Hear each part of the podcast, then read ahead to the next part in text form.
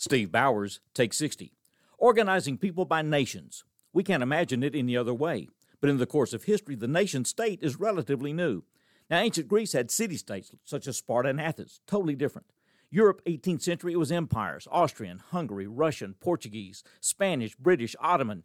In the Orient, dynasties. In the Islamic world, caliphates. But by the 20th century, nation states and the colonies thereof. World War I would end Austria Hungary, but begin Yugoslavia and Czechoslovakia. Now they don't exist. Those Middle Eastern nations, such as Lebanon, all came out of World War I.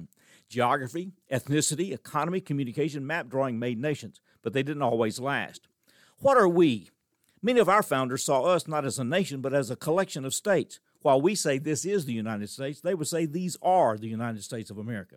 We've changed since our origin, and the change continues with every generation. What are we? Steve Bowers, take 60.